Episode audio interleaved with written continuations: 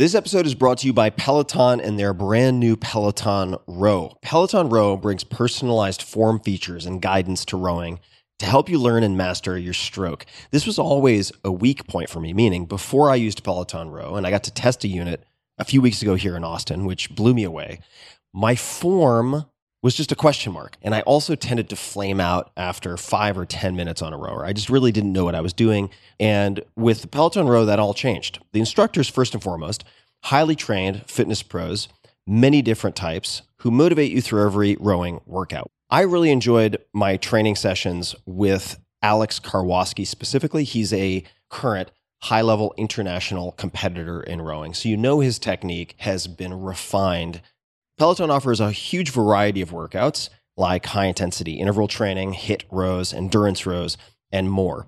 With the feedback that I was able to get, so you effectively see a profile of yourself, and based on sensors at different points in the machine, you will see feedback. I was able to then do a much more sustained workout to actually tax different metabolic systems, and I felt spectacular afterwards. Form features like Form Assist indicate how to improve your stroke in class in real time, and you also get a detailed post class breakdown so you can hit the row harder but more technically next time. In my opinion, you can turn off the form assist after about three minutes or so. You'll probably get most of what you're going to get in each of those sessions, and you don't want to become too overly concerned with that so that it detracts from your experience. With all these features, you can personalize your target metrics. You become the expert at the level and pace that feels good for you. You get all the cardio and strength in one shot while protecting your joints and ligaments in a high intensity but low impact method of exercise. And this blew my mind also. My ankles sometimes hurt when I've tried rowing in the past. And by getting the proper instruction, I felt no pain in my feet or my ankles whatsoever. And the Peloton row fits seamlessly into your life. So whether you have a 10 minute segment of time, a little break between calls, or if you want to do something longer in a low impact row on a recovery day, all of those options are available. And the Peloton row also can be stored vertically. So when you're not using it, it's out of sight, out of mind. It's also effectively near silent when you're using it. There's a class for every schedule. You can work out hard for the time that you have and trust that you're getting the most out of each workout. Right now, it is the perfect time to get rowing with Peloton Row. I can promise that you've never rowed like this before. The form feedback, the form assist, I was really, really impressed. Peloton Row offers a variety of classes for all levels, plus game changing features that help you get rowing or advance the rowing you already do. So explore Peloton Row at one Peloton, that's O-N-E, onepeloton.com slash row. One more time, that's one peloton.com slash row. This episode is brought to you by You Need a Budget. What is You Need a Budget? You Need a Budget is a cult favorite budgeting app for a reason.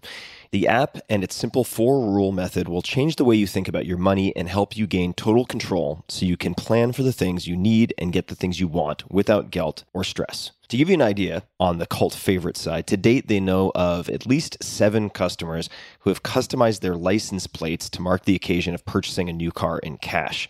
And these fans do this by including YNAB, you need a budget, on their license plates. So people love this app.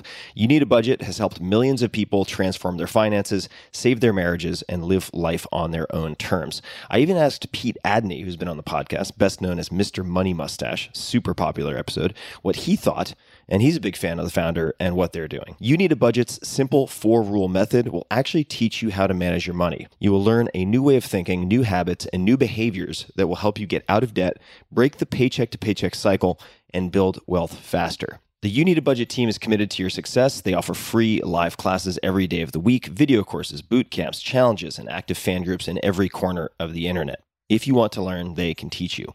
On average, new budgeters save more than $600 by month two and $6,000 in their first year. So try the app free for 34 days, no credit card required at you need a budget.com slash tim spelled as you would expect in proper english. Try you need a budget free for 34 days no credit card required at you need a budget.com slash tim. And just to explain 34 days that's because most people reconcile at the end of the month or 30 day period so having a couple of days of cushion helps folks out. So 34 days with no credit card required at you need a budget.com slash tim. Optimal minimal At this altitude, I can run flat out for a half mile before my hands start shaking. Can I ask you a personal question? Now would seem an appropriate time. What if I did the opposite? I'm a cybernetic organism, living tissue over a metal endoskeleton.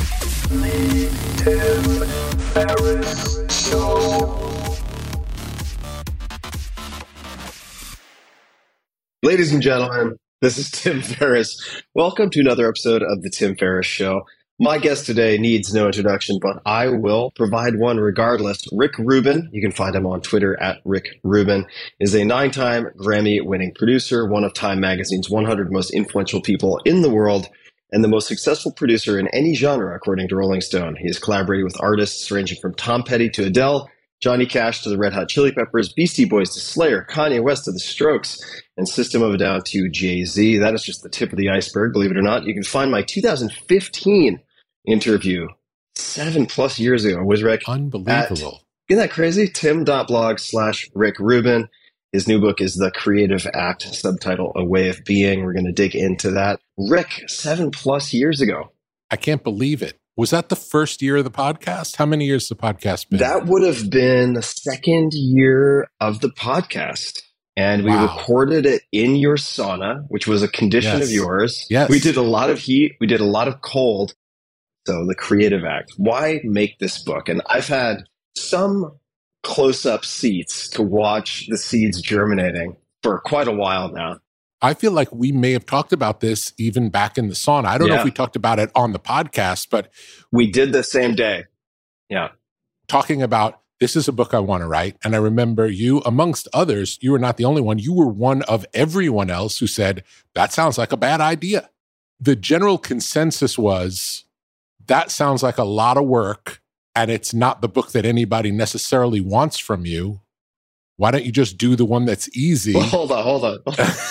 Let me let me defend myself here for one second. I definitely said the first part. I think what i probably said was rick you have a lot going on. If you put this book out in the world you're going to have to live with it forever. So are you sure you are willing to put or can find the time and the space to create this book. I wouldn't have said, I don't think this is the book people want to read. I would have just said, man, you have a lot of optionality in your life. Are you sure this is the path that you want to take? I could see saying that. But here we are. Well, I'll say this is the book that was interesting to me to write. And there were uh-huh. definitely simpler books to write, but I wasn't mm. interested. So, yeah.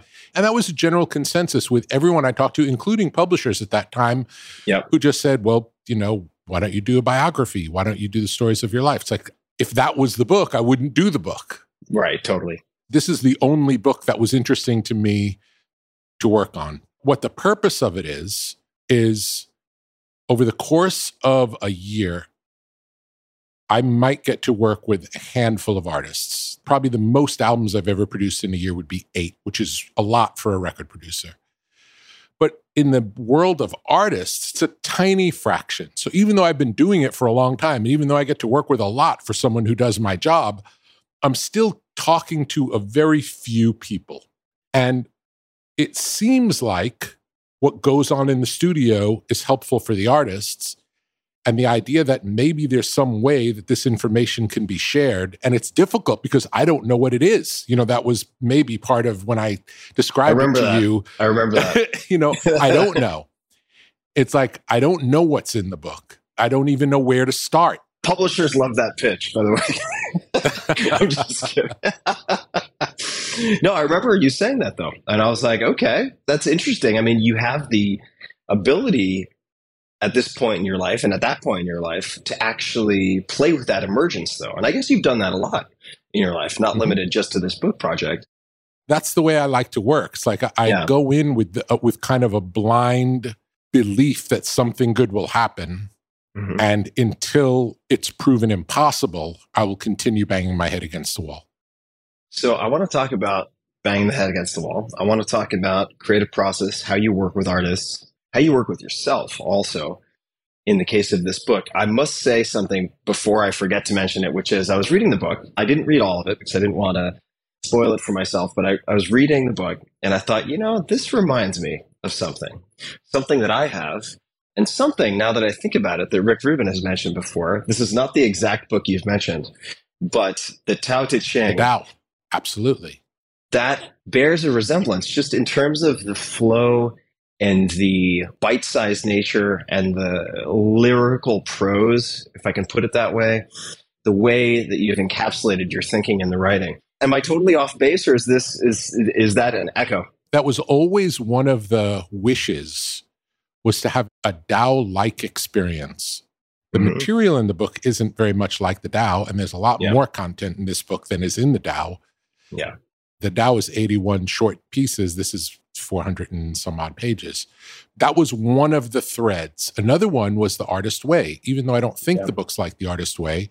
But what's special about The Artist Way is that it's not Julia Cameron's story in any way. It's a book with things that might be helpful. Mm-hmm. And I wanted it to be like that. I didn't want it to be about any of my experiences, any of my projects, any of the people I've worked with. I wanted it to be about the mindset that allows the creation to happen. Mm-hmm. And because it comes to me intuitively and I don't know how it works, it took since seven years ago to get to this point of understanding it. And even now, I don't know that I could clearly explain it to you because the nature of the stuff that we're talking about is fleeting. It's like if you Mhm. read the Tao every year, you'll get something completely different out of it. It's like that. It's not vague, it's pretty specific Mm-hmm. but it is open to interpretation in the best way, where it's inviting you, the reader, to see your picture. I'm not telling you what to think. I'm setting up a world that you can participate in yourself. Mm-hmm. Well, it strikes me that you're, in a, of course, metaphorical sense, explaining how one can calibrate their instrumentation. You're not telling them what to read or what to sense, but you're saying this is how you might increase the spectrum of frequencies or inputs that you are able to register. And then what you choose to do with that is up to you. But let's talk about Absolutely. sensitivity. Let's talk about awareness. And I was struck by a number of examples. There were examples in the book of opening other books and flipping to say a random page and finding a line and using that line as a catalyst of some type. And if you don't mind me hopping around a little bit, I wanted to go back to our first conversation to discuss how the very small can lead to the very big. So this is an anecdote that you shared after I asked you how you help musicians break through barriers the same way that Laird Hamilton helped you break through certain physical and psychological barriers, often interrelated. And what you mentioned then was that in some cases you give artists homework, very small, doable tasks. And you told the story of working with a musician who had a very good career at one point, was trying to get back into songwriting, and he had all these unfinished songs. And I think the homework assignment was come back tomorrow with one word that you like. And then you were able to string those together and help him to build a certain momentum that then led to, of course, larger finished pieces. Did you use that yourself with this book at all? And or is there another example you could give of breaking something down into very small pieces that then produce their own momentum? In the case of the book, the way that I was able to get to the information in it was through doing hundreds of hours of interviews, either about specific projects or on the day of a studio session, I would come home from the session and I would make notes on, okay, this happened today. I would take whatever happened in the specific of whatever happened in the studio that day where something good happened, where no one knew what to do. And the next thing you know, we're all talking about it. And then something happens and we like solve the problem all together. Everyone, wherever the idea came from, it was solved. And then I would look at that and see is there a principle at work in that solution bigger than this problem where it's applicable to other problems? It's the same. You could imagine in any work that you've done, if you solve one kind of a problem, there could come up something similar or something that rhymes with it. you know, years later, and you're like, oh, maybe Mhm. we could try it like this. It worked Mhm. once before, you know? Yeah. So it's like increasing the toolbox of potential methods, Mhm. all based on ones that have worked in the past for one reason or another. And some of them are pretty esoteric. Mm-hmm.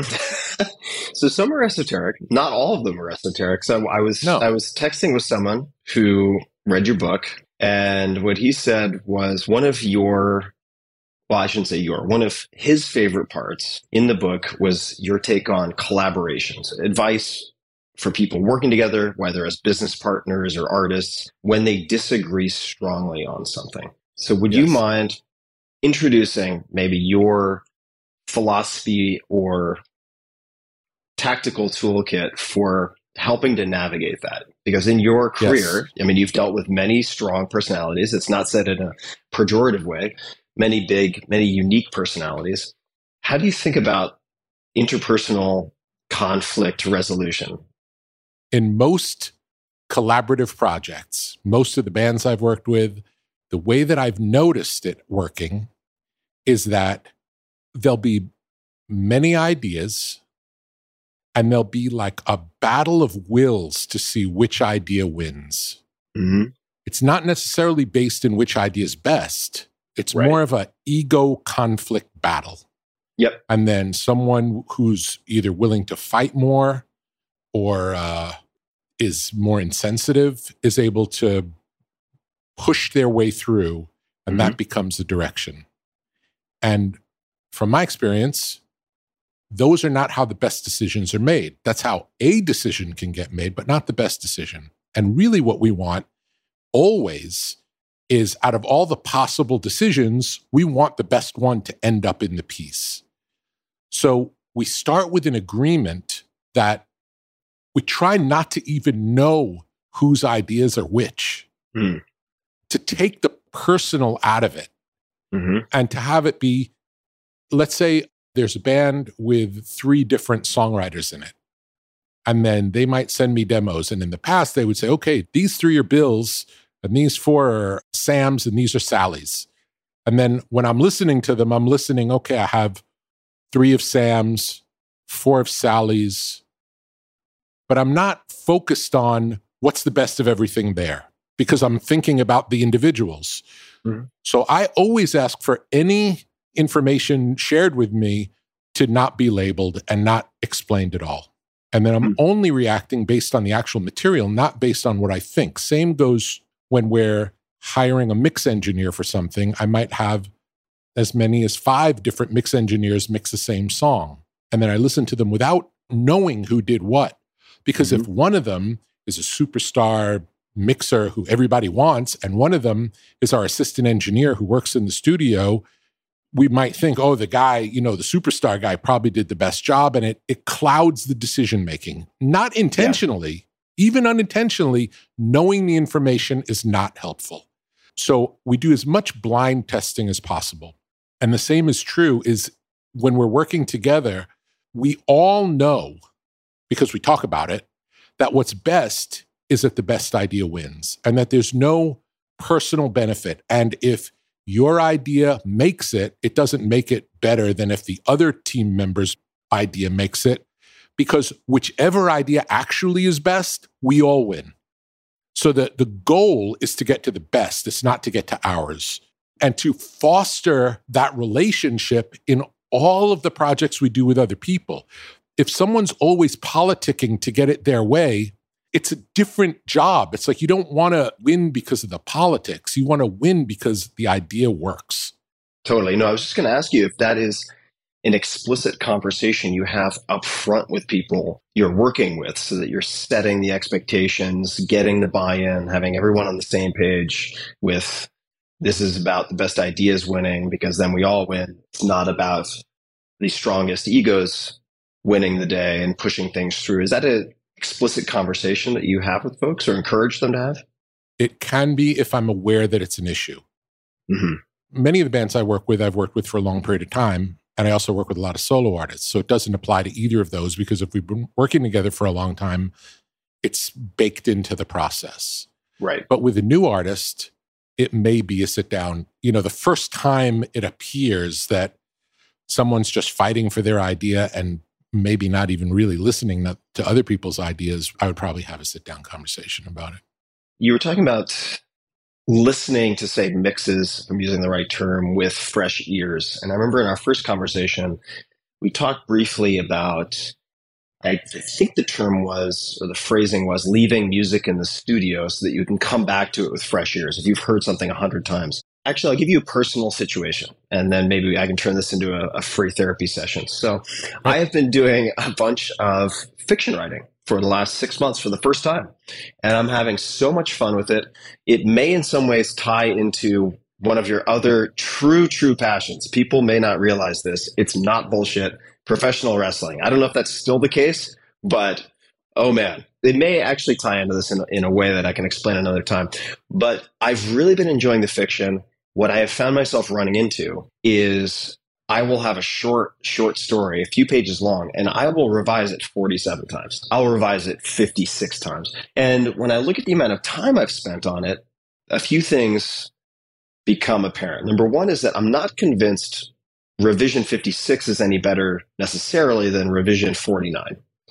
So maybe I could have spent less time on that and done more original drafting. And then the second is when I look at something that many times, it all begins to get blurry and it becomes so familiar that I it's very challenging to look at it with fresh eyes.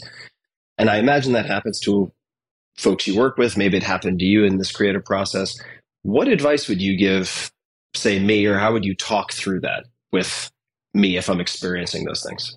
First thing I would suggest is always referring back to the thing that you're revising. I would never assume because you put more time into something, it's getting better. Yep. Most people equate work time with progress, and that's not the case. We're scientists experimenting, and it's all an experiment. And sometimes we get the experiment right right at the beginning and we don't know it. And we won't know it until we may do a hundred other iterations that are not better. Mm-hmm. So, what I'll say is there's no way to save the time that you're hoping to save. There are no shortcuts. you got to do the 100 experiments no matter what, even if you get it right the first it's the time. only way to know. Yeah. And in addition to that, I would add on top of it having patience and being able to step away long enough that you can compare idea 56, your latest with idea one, iteration one at the beginning, and see is it in fact better? Because sometimes, I mean, there's a whole history of albums that have come out where people always say, oh, the album didn't really work, but the demos were great. You know, it was so much better. Mm-hmm. The songwriting was great, but we didn't really execute it right. So the craft part of mm-hmm. iteration after iteration could just as well be making it worse as better it also yeah. can be making it better. It's like there's no rule to it. So that's why it's dangerous. And then in terms of staying present and leaving the work and working on something else is a mm-hmm. really good thing to do because then when you come back, you've really exhausted another part of your brain. You know, work on something hard, not that. Mm-hmm. And then when you come back to read it, you have a better chance of being closer to uh, a neutral view. So let's take an album as a parallel. If you have a, you're working on an album and there are X number of tracks, just for the sake of simplicity, let's say there are 10 tracks. And with this fiction, I was working on 10 different stories related to greater houses and clans and all this stuff in this fictional world. So I had the ability to leave one and go to another. If you're working with a band and they have this hypothetical album, what are your guiding principles for how much to revise a given track before moving on to something else. Or if someone's feeling stuck, how much you push before moving to something else. How do you think about getting that album done in terms of origination, iteration, skipping around? If an idea is new and it's flowing, I would get as much of at least a first draft of it all the way through a first draft of that idea, I would probably not do any revision past the first draft. And then I would move on to piece two. I would want to get to the 10 that you're doing. From in my case, if I wanted to release 10, I would be working on 30 to get to 10 mm. to hmm. release. Right.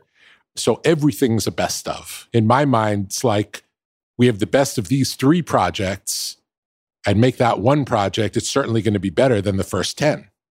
For sure. So the first thing is I would overwrite Second thing is, I would get the ideas down as quickly as possible through the idea, finish the thought, then move on to the next one and get them all to the point where you have a great first draft of everything with the ideas before ever going back and doing. Another reason for that is something may happen in episode eight that informs a choice you're going to make in episode one and two. Yeah, that happens. And it's it's natural to happen. It's natural to happen. When you look at it in a holistic way, when you see the whole thing, you realize what's important, where there's opportunities for connections that when you're working on the individual pieces, you'll never see. Yeah, totally. And, and just on a micro level, I was working with this illustrator on designs of these insignias for these various clans. And by the time we got through maybe two rounds of revisions with two different insignias, I realized we have to see all of these side by side. Absolutely. To have some type of thematic interconnectedness, I can't keep refining any given one. I really have to see all the rough drafts, or I should say, intermediate drafts side by side, or we're just we're going to end up with a product that is a Frankenstein. Absolutely, because when you see them all together, you may realize instead of going forward with them, you might want to go backwards with them. Yeah, maybe they need to be more abstract, less mm-hmm. specific, less clear you don't mm-hmm. know. It's impossible to know until you yeah. see the group. And then yeah, you understand totally. what's important. And also, you'll know, oh, these all look really good together. And this one, number six, this one's just not working. You only know yeah. that in the context of seeing them all. Okay, so I have a question for you about genre. And that might not be the right word, but you'll see where I'm going with it. On one hand, you have been involved with some albums like Reign in Blood, Slayer, right, which has an undeniable style to it. It is just unmistakable. And I remember getting that album, horrified my parents. But I got that on cassette back in the Stone Ages, and it is one of a kind. On the other hand, I've read about examples, let's just say Red Hot Chili Peppers circa 1991, where you're encouraging them to reinvent their sound, by incorporating different aspects. And maybe they thought, at least in this New York Times piece, that the Chili Peppers defined themselves as roughly, let's just say, rap infused with funk. And you imagined expanding that. When do you go one direction versus the other? If that's even a sensible question. Yeah, yeah, yeah. It's a completely case by case thing, and I don't know how to judge it. It has to do with the whole arc of an artist's work if you look at the Beatles, Beatles are always a great example because they're really as good as it gets. Yeah. And the Beatles made 13 albums over seven years, and they're pretty radically different. Over that seven years, they're not recognizable as the band before. You might even see them go through several. They probably went through at least three, maybe four different phases within seven years. If you think That's of wild. a big artist today, over seven years, you might get two albums that would probably be pretty similar. So it's really a, a radical thing. Then, on the other hand, two of the greatest groups of all time, AC/DC and the Ramones, they pretty much do AC/DC and the Ramones every time. And it doesn't change. And you don't want them to change. And there's not a right or wrong. And it's not yeah. like the Ramones is better than the Beatles or the Beatles are better than the Ramones. They're just two different trajectories. Totally. And it's helpful to figure out what your trajectory is. And it comes through the process. I'll give you an example of a band that I worked with. Linkin Park is a band that was, there was a, a movement called, I don't even know what you call it, like the, the, rap rock movement. The first of the rap rock groups would have been Rage Against the Machine, let's say. Mm-hmm. And then a bunch of groups came in Rage Against the Machine's wake. And it was a big movement that got really big. And then the last of those groups was Linkin Park and one of the most successful. And they came to me after they had made, I think, three of the biggest rap rock albums ever made. And there was some question about what do we do next. And an important point in this is that rap rock as a genre was disappearing. So they had a choice. And maybe this is part of the key. I never thought about this before. If you're part of a movement and if you're riding a wave of a movement, and if the movement goes away, look closely at whether you want to keep riding that same wave or not. So, in the, whatever reason, my feeling was for Linkin Park at that time, if they made another one like their last one, it would have been wildly successful and maybe one more, but then it would have sounded like the oldies station. yeah, right. You know, like it would have been retro music. Mm-hmm. And at the time that they were making what they were making, it was really cutting edge. And their aspirations were bigger than being another rap rock group. Yeah. So for them, the idea to shift out of being just a rap rock group and try different things was a good thing. In the case of the Chili Peppers, they had made funk records with rap vocals for, I think, four albums up until the time that I worked with them. And it was going fine, and they could have done that forever. But in spending time with them and seeing the musicianship and seeing what they did, their potential and seeing the relationship with the audience that they had, it was clear that the audience didn't love them just because of the style of music they were playing. The audience loved them because they loved them and they put all of themselves into it. So there was an opportunity to put all of themselves into more in the case of the Chili Peppers and just widen that envelope. Same with Linkin Park, just like widen the envelope. And there have been other artists I've worked with where I suggest doing the exact opposite, you know, where I suggest going back to what you used to do that worked. There's not a right or a wrong way. It really is looking at all of the elements, and so much of it has to do with how they see themselves and what their long term goals are. For sure. You know, I got to make an album with AC/DC. They never wanted to sound any different than AC/DC. For them, that's all that music sounded like. That's what hmm. music sounds like AC/DC. We do the good version of what music is. there was no chance that they were going to start doing ballad, piano ballads. It's not going to happen. That's a great example. And it also strikes me that I have to imagine, I don't know if this has been your experience, but for long term endurance and just creative output sustained over longer periods, it would seem to me most people, this is certainly true for a lot of writers, need to have some congruency between like what they're feeling and what they want to be and what they're actually doing right even if you're surfing for a wave that is a huge movement and you happen to do pretty well if that isn't resonating intrinsically with what you deeply want to do it's going to be very hard to sustain that for a period of time i would have to imagine I think it's impossible. I, Yeah. I would think it's impossible. And I think if you are trying to ride a wave and you're not already connected with all of yourself, chances are that won't even be successful. yeah You know, it'll just be more the same. It won't it won't matter. Yeah.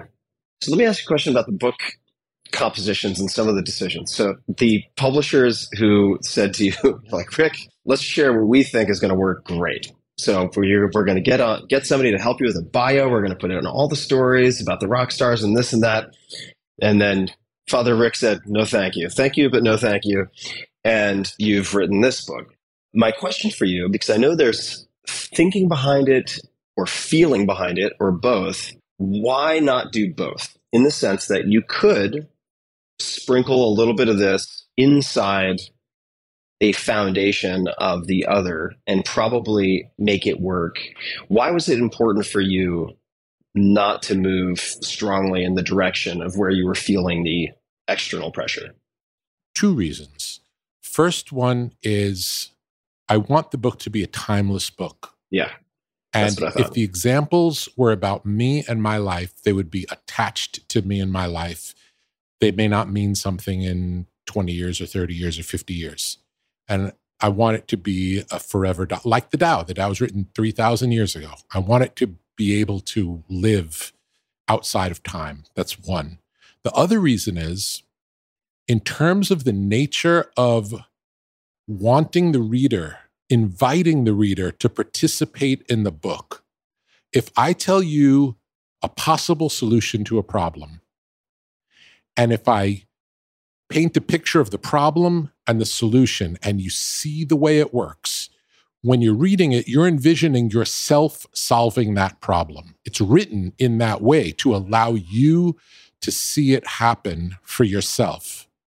If I do that same exercise and it's a story about Jay Z, you're not picturing yourself solving that problem. You're thinking, wow, Jay Z is such a great artist. do you know what I'm saying? It's like it removes you from it. I never wanted the sensational nature or the celebrity nature of how you hear a story when you know who's involved and it's someone you like or don't like, either way.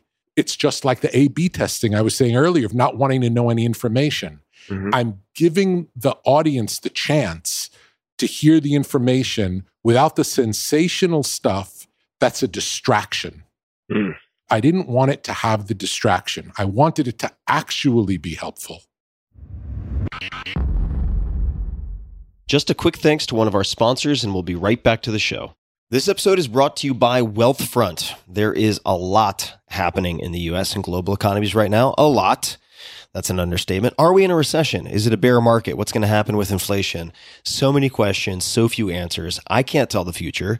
Nobody can, but I can tell you about a great place to earn more on your savings, and that's Wealthfront. Wealthfront is an app that helps you save and invest your money. Right now, you can earn 3.8% APY. That's the annual percentage yield with the Wealthfront Cash account. That's more than 15 times more interest than if you left your money in a savings account at the average bank, according to FDIC.gov.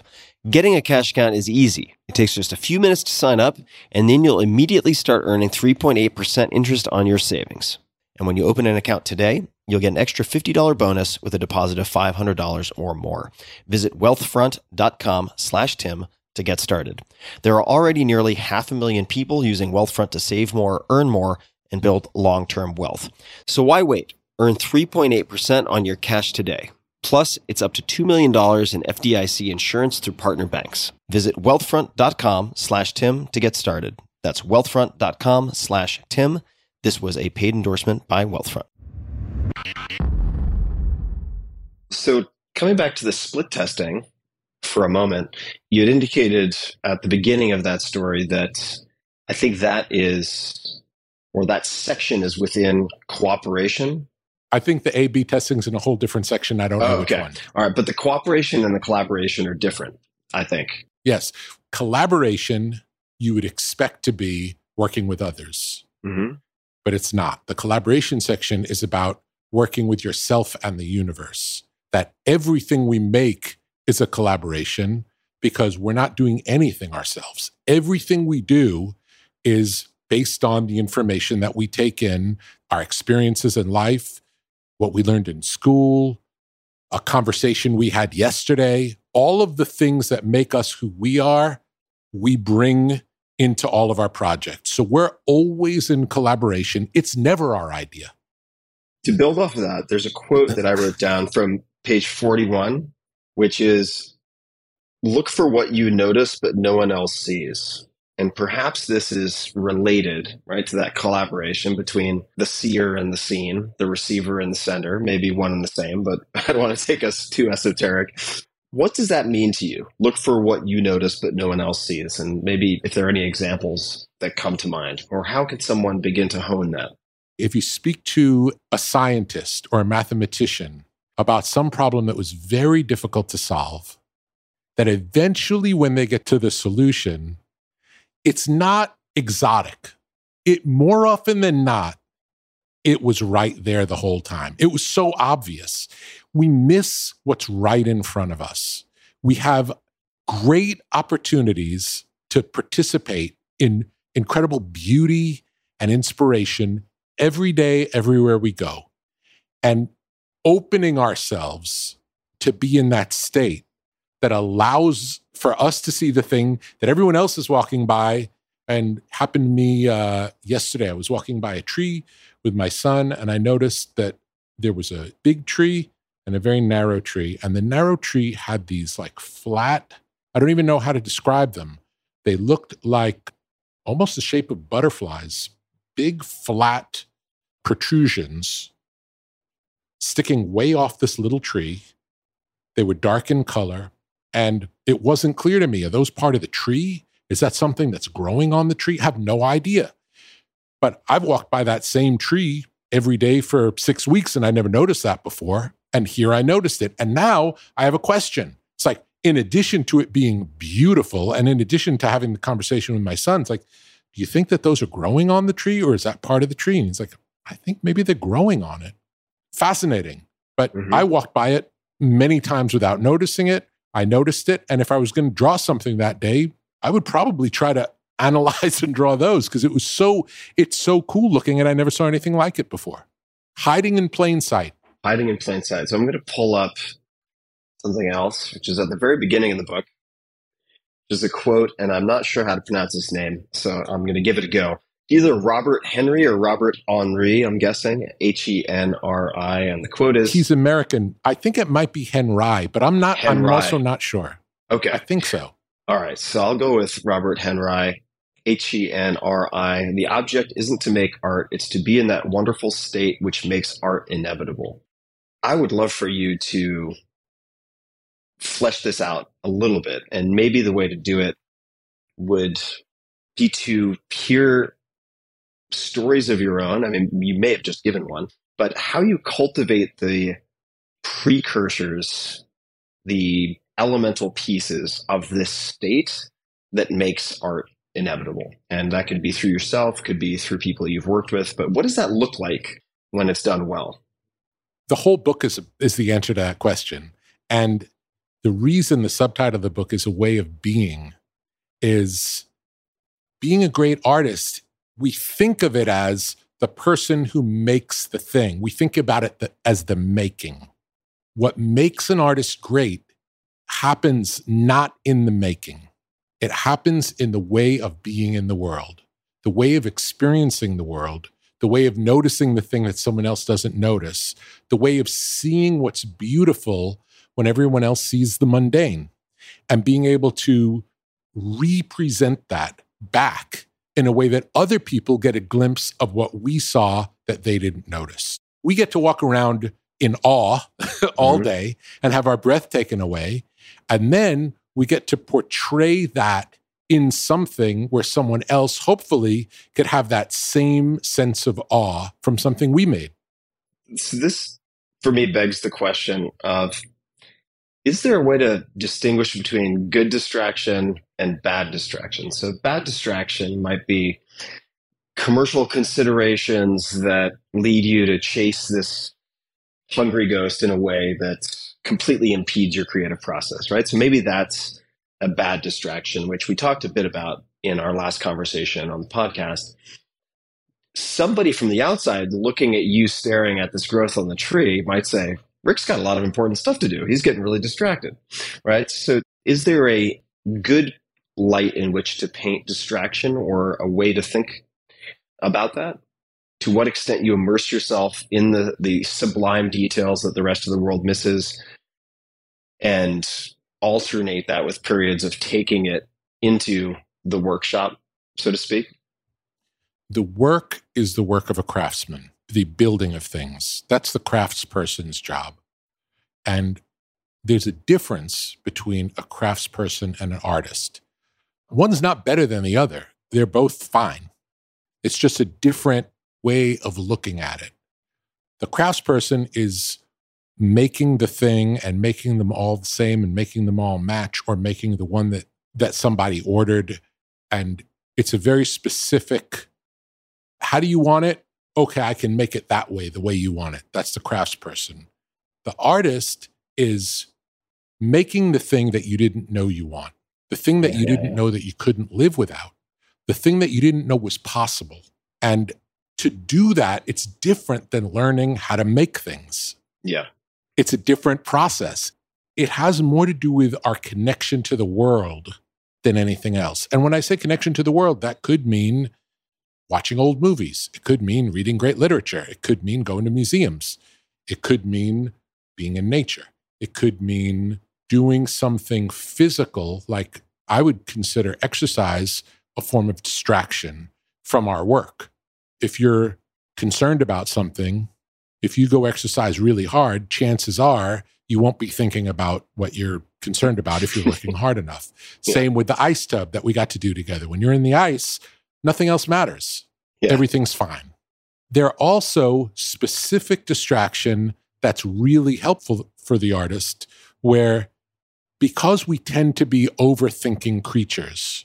This goes back to your earlier question about do I move on to number 2 before, you know, before I finish number 1 we tend to overthink. It's like, oh, well, I could work on number one forever. I'm never going to get to number 10. There are certain distractions we can do that make it easier. There was an artist I was working with, I can say, Neil Diamond, the singer.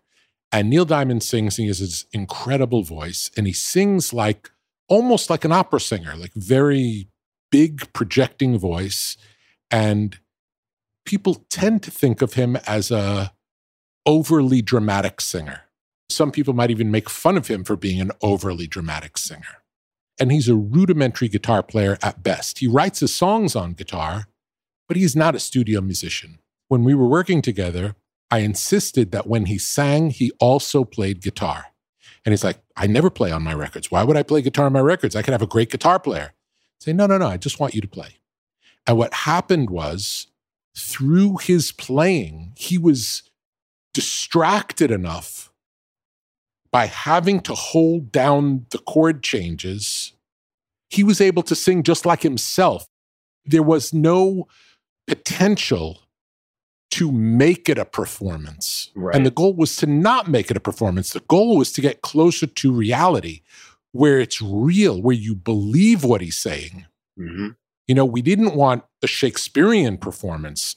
We wanted his heart opening. Mm-hmm. And we were best able to get that when he was playing guitar. Mm.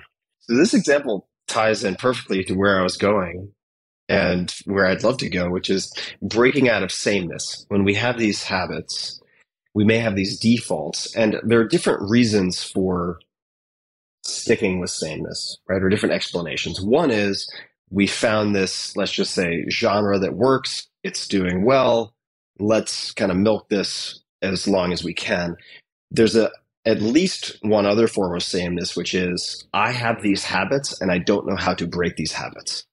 Right? Like I would love to try something new, but I'm not sure how to do it because I've been doing more or less something that rhymes with this for so long. What are some other ways you've seen people successfully innovate, experiment, and maybe get off of those well worn tracks? An example for you writing fiction is a great example because you've written Yeah. nonfiction up till now. Although I still think you don't have that issue because you wrote your first book, which was a business book. It was wildly successful. And then I remember your second book was a fitness book, and publishers were like, You're the business guy. What are you writing a fitness book for? yeah, exactly. so you don't have this problem, or at least you didn't have the problem then when we talked about it then. No, I don't have a problem with it. Yeah. I think if you look back at your work and you notice a pattern that runs through it, there are two choices. One, you can double down on that pattern and through recognizing it, go deeper into it. And that could be interesting. Or you could recognize the pattern and say, okay, what would it be like if I went in a different direction? If your work tends to be dark, you've done dark, dark, dark, dark, dark, what would the light version be like? Mm-hmm. interesting. Who knows? Yeah. What's the other end of the seesaw? And even if you do that experiment and don't like the results, when you come back to working in the dark, you're going to have a different relationship to it. You're going to be able to do something new, even if you're going to go back to the same thread that you've been following. Breaking out of it, even as a failed experiment, can help you get firmly back on the thread in a way maybe more secure than you ever understood it before.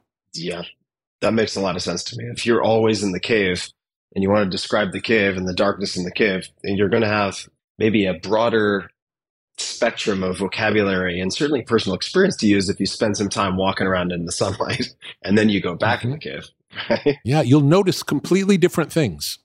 Yeah, I like that. And question this is also a self-interested question, but I'm writing this fiction and I'm not using public consensus or requests to drive any creative decisions. And I feel that's important for me to say up front because I know that's a risk when you start letting mass opinion or crowd input drive the entire creative process. I think you can end up being a camel as a horse designed by committee type of situation. So I'm not doing that. What I have noticed is, unlike with my nonfiction, on one hand, I, I really want to get some positive reinforcement because I'm new and it's a little wobbly. I'm proud of certain aspects of it.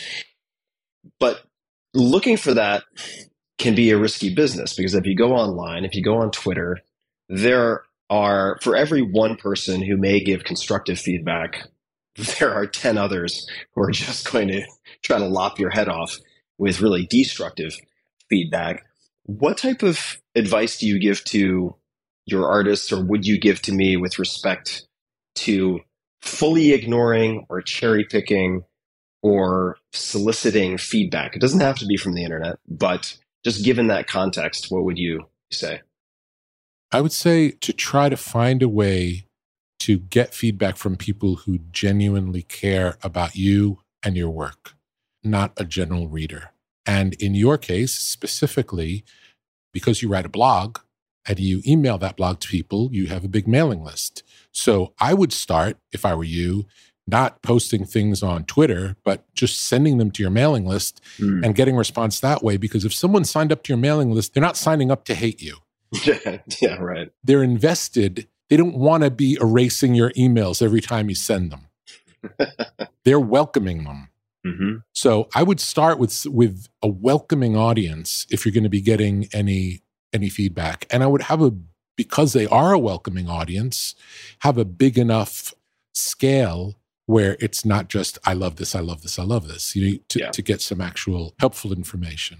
Let me ask you. This is a bit of a left turn, but I'm so curious to get your take. And uh, my apologies if a lot of people have asked you this, but I've never heard you speak to this publicly. I first and foremost would consider myself a nonfiction writer. And in the last few months, I've been tracking artificial intelligence enhanced or dependent copy production, blog posts. Tell me a story about a guy trying to get a piece of toast out of his toaster with a butter knife in the style of the King James Bible. Some of what you're seeing with ChatGPT and so on is astonishing. And most recently, and this is speaking as someone who comes from an art family and as someone who wanted to be a comic book penciler for a long time, I've been watching with some degree of awe these tools like Midjourney and Stable Diffusion and so on some of which are now being applied to music. And they're interpolating from, say, keyboard strokes to improv jazz with a touch of funk. And it's been astonishing to watch how much this has gone vertical in the last few months, at least in terms of mass adoption and experimentation. 15 years ago, at least as covered in the New York Times, 2007, you said that the way or one of the ways to counter, not counteract, but offset file sharing was to offer people a subscription model, much like cable, right? So lo and behold, that has happened. And people have these subscriptions and they have music at their fingertips in their living room, in their car, etc. What are your thoughts on artificial intelligence and how it fits or doesn't fit into creativity I think of it as an end. It doesn't strike me as interesting. As a means, it could be helpful. For example, what's interesting about the things we make, again, isn't the making. The computer's doing the making, it's not doing the noticing. So I might ask in the same way that we spend time, like hip hop producers do crate digging, where we'll listen to hundreds of old albums, track by track, looking for a moment that's interesting. We're not looking for the song, we're not looking for the piece of work, we're looking for a moment where things go right or a moment that just strikes us. And then that's an element that we can integrate into our work. So I might consider having a music making program constantly making music and then listen for at any point in time over the hours and hours all day long. I would probably have it playing in the background all all day. And then any time there was a moment that made me look, you know, that would catch my ear, I would sample that moment and try to build something with human taste with that as a seed to build from or as an element used. I think what's interesting, the human curation aspect of art is it's what makes it art. So I don't even know what it is. If a computer makes it, I don't know. I've also not seen any, personally thus far, I've not seen any computer generated images based on instructions that have moved me in any way. I haven't felt them. I haven't felt them. I may see them, I might laugh at them, or I might think, oh, that's a funny cartoon, but never does it make me want to learn more or go deeper or uh, feel something bigger. There's also the question of if humans are going to want to or be willing to feel something if they know that it's been generated by a computer, right? By AI. Well, they won't always know. I can't imagine they would always know, right? Yeah, it's going to get harder and harder to distinguish. When you hear something that catches your ear, or when you think back to some of these songs, whether it's from the Beatles or Neil Young or otherwise, that move you deeply, what does that feel like? Can you describe that quickening? Because it strikes me that you use your felt sense and response to things as a guiding rod of sorts. Can you describe what that feeling is like? One of the elements is surprise. It holds my attention and it surprises me. If it comes on and I like it and it only does what it did to make me initially like it, I might lose interest. Mm-hmm. But if it does something that's interesting and catches my ear and makes me lean forward to understand what's happening, why am I feeling this? What what's going on here? And it holds that curiosity. And anytime it makes me want to turn it off, I know that's not for me. If I want to turn it off, it's not for me. And if I want to listen to it forever, I really like it. if your son comes to you, who knows when? Could be tomorrow, but let's just say it's it's a handful of years from now. and says, "Dad, I really want to be a music producer," and somehow made the plea. Could you walk me through this Padawan training to become the best music producer possible? How would you begin to respond to that? or how might you think about that? Would there be certain things you'd want to impart? It's probably absorbing a lot just through exposure to you and osmosis and so on, I'm sure. I think it would really just start with talking about, learning about, seeing lots of art, listening to lots of music, seeing as much as we could, and trying to understand why do we like the things we like and not like the things we don't. What are the qualities in there? Some of them are not describable, some of them are beyond words. But to get in tune with these feelings that language doesn't do justice to, and to feel that feeling when your breath gets taken away. I feel like for young children, they probably have it more often than we do as jaded adults because the world is still new to them. So the first time you see anything grand. I've never been to the Grand Canyon. I imagine the first time I go, even though I haven't been there and I've seen pictures, I will probably have some feeling of, wow, can't believe it's that big. That's my guess. And whatever my imagination is of it won't be as dramatic and grand as what I expect to see when I get there. We'll see when that happens. There was a sunset yesterday. I was doing a Tai Chi exercise on the beach, and there was an incredible sunset and the the way the light was reflecting on the water and the colors in the sky and the changes and in one direction it was orange and like a bright light and in the other direction it was dark and almost stormy even though it wasn't stormy at all but the sense of it was like if you were on a boat it would feel like we're going into the storm and feeling all of that drama was so exciting. And I came back after and it's like I wasn't even here anymore. You know, I like I was taken into another world. And the more often you can do that and experience that feeling of being just taken out of your body by art or by nature or by stimulus, whatever it is. And then having that as your meter setting for what we're looking for. What's the thing that we can make that starts touching those buttons? The button of, I never want to leave here. Amazing. This is the same world that I, you know, when I got out of my car and walked here, this is the same place. It's unbelievable. That dissolution of time, that stepping into the slipstream where things seem to disappear, but at the same time, everything is present all at once, which might have been the experience. And amplify, I would say. And amplify. More. It's just like there's so much to take in. hmm And it's just overwhelming and all beautiful. Who have you met? And you don't have to name names, but I'm curious if you could describe anyone. I mean, you could also name names, but people who have been able to access that type of state with regularity without becoming dissociated from this consensus reality, right? Because there are people you meet who are almost always in, and uh, I don't want to say altered, but sort of a parallel state like that, but they're not able to operate in the world very well.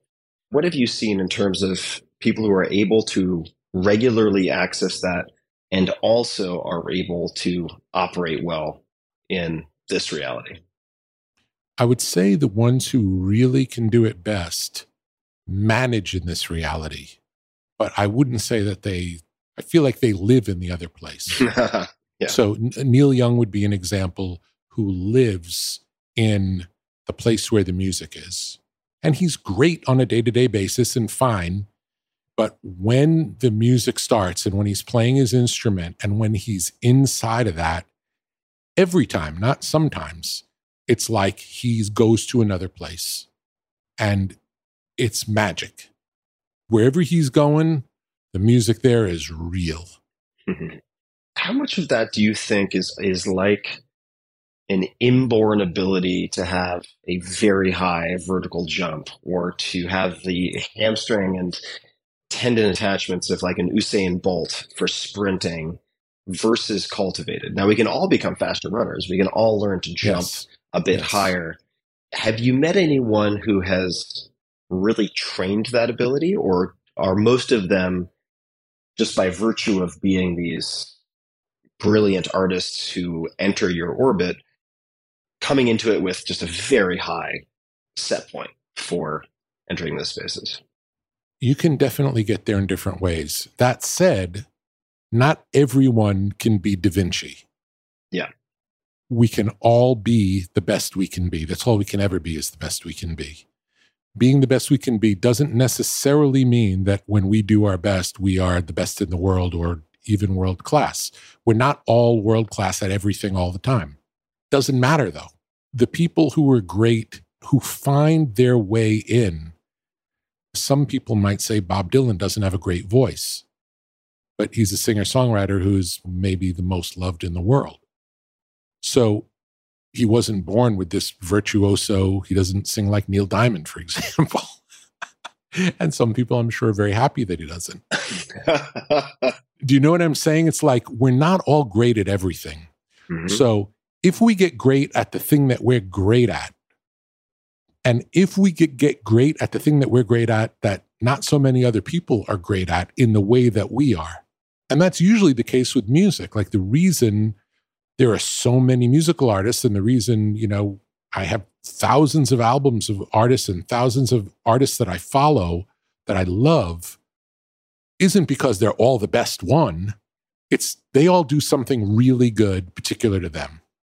And I want the one who really does the good thing particular to them. And Johnny Ramone can't play guitar like Eric Clapton, but he can play guitar like Johnny Ramone. And I'm good with that. I'm good with both. Do you know what I'm saying? I it's do. Like find your thing. Where's your connection? What's interesting? And hopefully it aligns with what you're interested in doing because that's probably the only way that it becomes uh, a sustainable thing. How do you manage your inspirational intake on that many artists? Are you listening all the time? Do you have set time where you'll sit down and listen for a handful of hours? What does that look like? I'm a mass consumer of information and, and art all the time. All so the I'm always reading, listening, taking in stuff. but I'm not always taking in it's what I enjoy. I'm not doing it like homework. I'm doing it because that's the reason I am who I am is because that's how I've always done it. That's my default mechanism is I want to hear as much as I can. I want to understand more. I don't want to hear stuff I don't want to hear, but I want to hear everything that I might want to hear. And I want to exhaust the list to make sure I'm not missing anything as best I can. I try to dive as deep as I can. Lately, it's hard just because there's so much of all kinds of content. Mm-hmm. So certain things fall by the wayside. For example, movies, I haven't seen very many new movies in a long time Hmm. on occasion, but not so many. Why is that? I don't know. It's just one of the things that fell out. I'm not sure why. Hmm. There are a couple of movies I'm excited to see now, and I may or may not get to see them. Well, this will be topical. I'm curious why you're interested to see them. What are the movies? What is one or two? Two that I want to see there's a new David Bowie documentary that I'm curious about. A friend of mine directed it, and it sounds really beautiful. And I tend to like documentaries. Mm-hmm. The other is a, a movie called Tar, which several people told me they really loved. And usually, when several people tell me something's good, I feel like the universe wants me to see this. Like, uh, like it's the way I can interpret it is if more than one person is recommending something, I don't talk to that many people. If multiple people are telling me you got to see this, chances are something in the universe wants this to happen. So I, I want to follow through. I want to do my part. The muse is winking at you from across the room, being like, hey, pal, come on. I'm giving you the cue. All right. Tar. What is your coaching or your wisdom to artists who are concerned about endurance? And the endurance could come in the form of touring before they do their next studio recording, could come in in many different species, I'm sure. In my case, there's definitely part of me that wonders how will I continue to execute as I hope for at least a while in writing one short fiction piece per week. That's what I would like to do because I feel like that cadence is something I can probably manage. There will be weeks where it'll be tougher than others because of the revision. But there's certainly a small part of me that's concerned that that will begin to stack up, right? I'll be like, oh shit, I thought I was going to finish one a week, but now I have two that are in revision, one that's in draft, and it's Thursday. What am I going to do? So that's my personal context, but we could expand it to others you've worked with who might have some concerns. How many hours will it take to do the one? This is a very fair question. And I will say that in some, I don't know what the magic is. I sit down, I've had the right coffee with the right omelet. I don't know what the pixie dust is. And I zoom through, and in two hours, I am done. And it just comes out, and I look at it a week later. I'm like, I'm not going to change anything. Maybe I'll tweak a few words, but it's done. And then there are others that will take 10 to 15 hours, which is in addition to all of my other projects, right? The podcast and everything else. So there's a lot. There's a lot of other things going on, which I enjoy Yeah. doing. Always. Yeah, but let's you. let, let's let's say 15 hours. Okay. So you can decide how important it is to you. And if it's really important to you, you can say, I'm going to make a commitment where I'm going to do this, even if it takes 15 hours. You could decide, I'm going to do it every Monday. Mhm. You know, I, the, I'm not going to go to sleep until I have the one for the week. You could do it every day. You could do it as often as you want if you're willing to make that commitment. And in terms of running dry, clearly they won't, some will be better than others. The whole process will make you better. You know, this whole adventure at the end of uh, 50 weeks, you'll be better at it than you were the first week, clearly. And it'll be a roller coaster ride and there'll be highs and lows on the way. And by the way, you put this on yourself. You're like, I am deciding I want one a week. It's not like there's a gun to your head No. and you know you're not going to make it if you don't do it.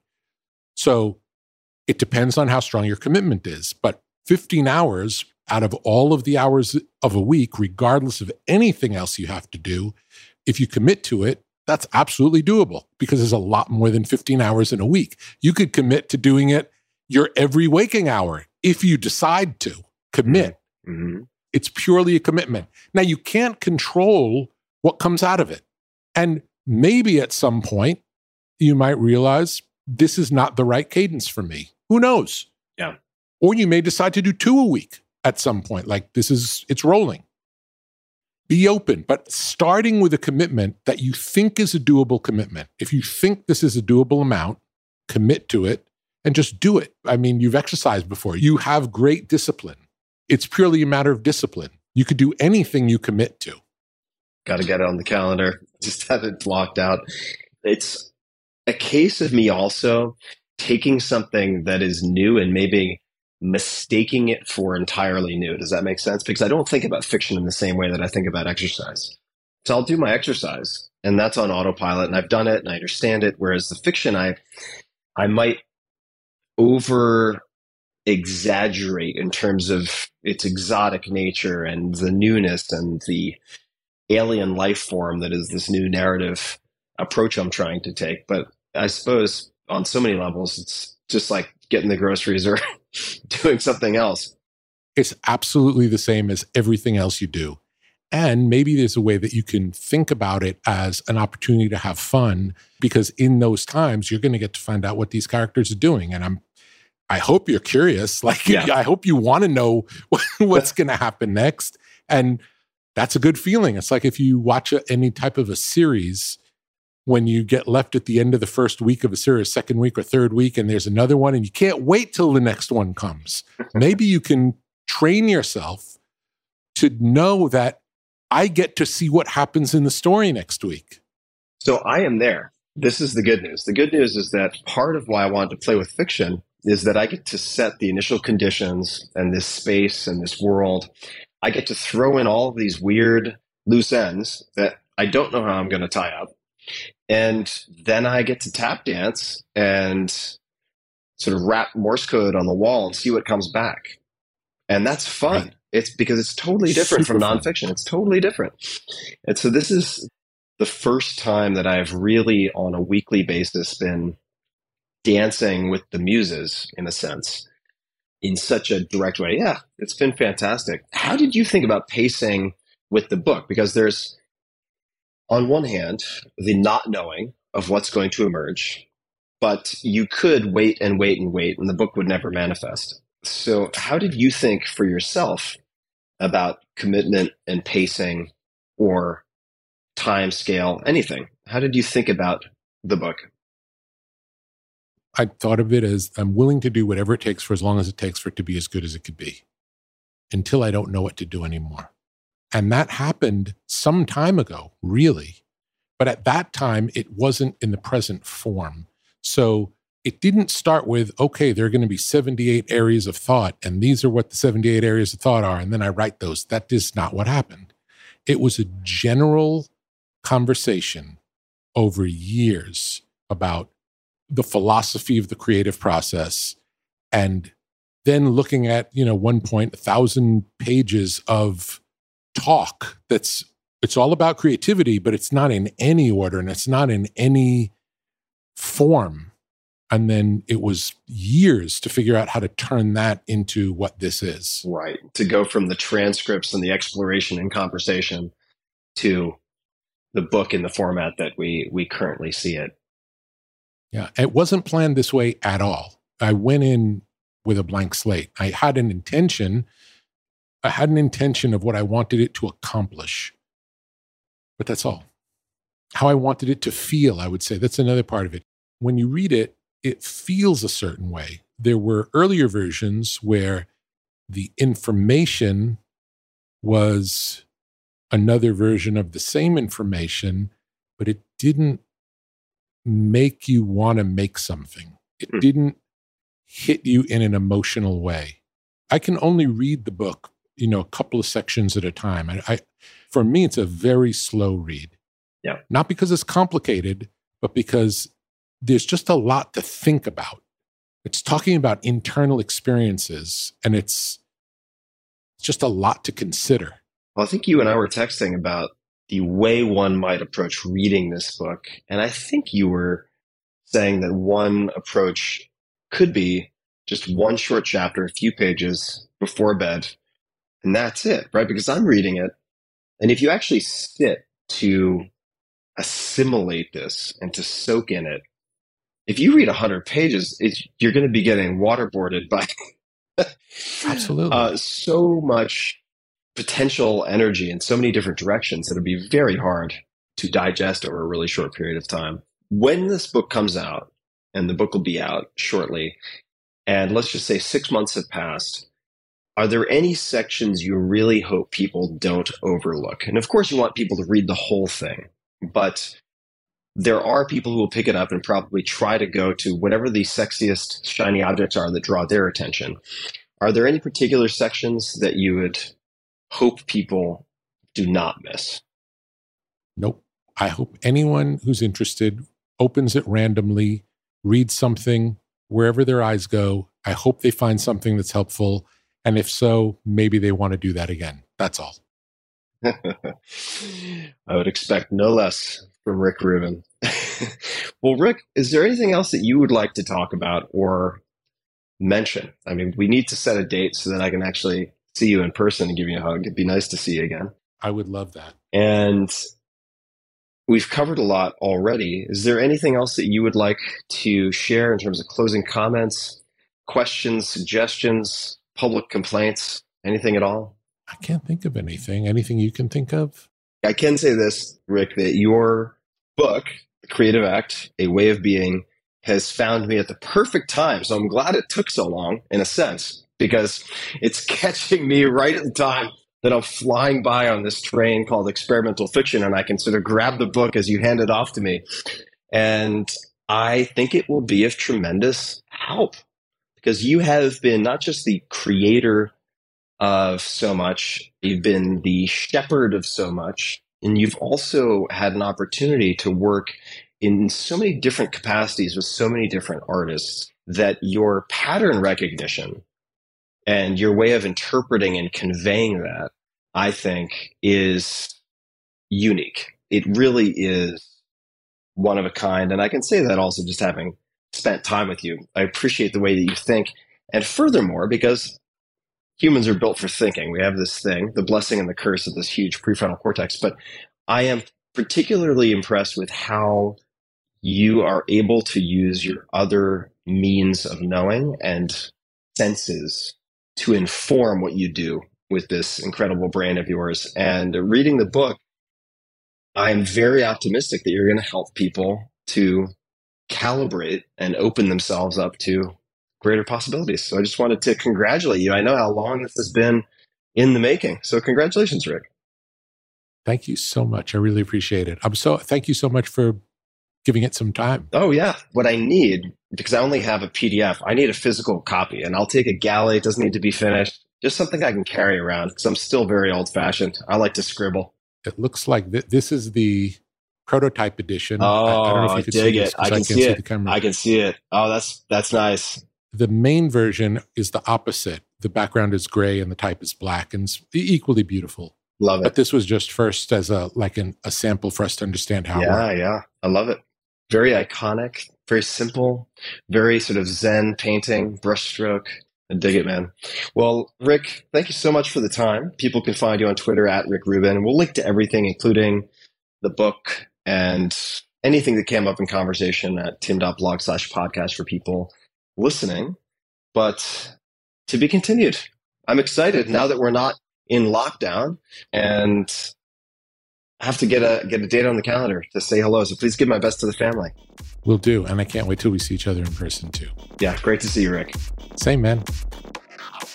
Hey guys, this is Tim again. Just one more thing before you take off, and that is Five Bullet Friday. Would you enjoy getting a short email from me every Friday that provides a little fun before the weekend? Between one and a half and two million people subscribe to my free newsletter, my super short newsletter called Five Bullet Friday. Easy to sign up, easy to cancel.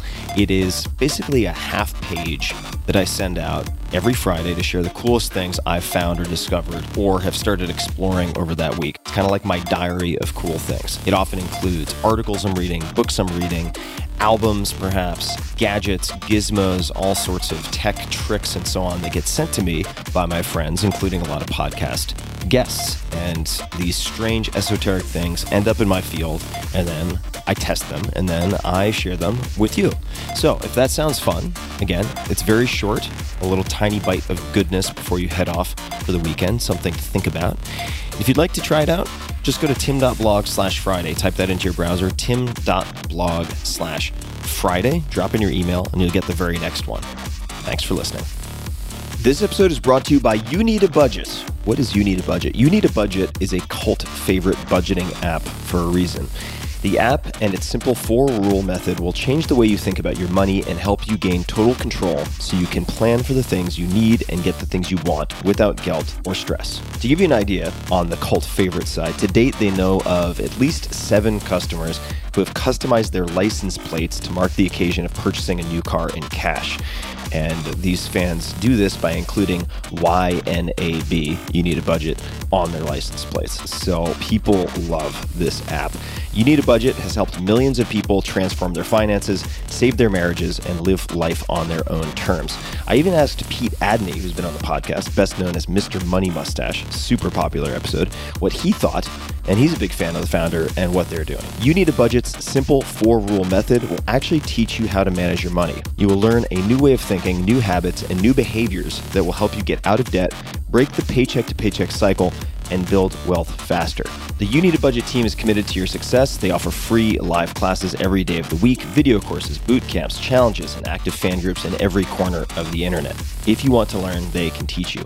On average, new budgeters save more than $600 by month two and $6,000 in their first year. So try the app free for 34 days, no credit card required, at youneedabudget.com slash Tim, spelled as you would expect in proper English. Try You Need a Budget free for 34 days, no credit card required, at youneedabudget.com slash Tim. And just to explain 34 days, that's because most people reconcile at the end of the month or 38 period, so having a couple of days of cushion helps folks out. So 34 days with no credit card required at youneedabudget.com slash Tim.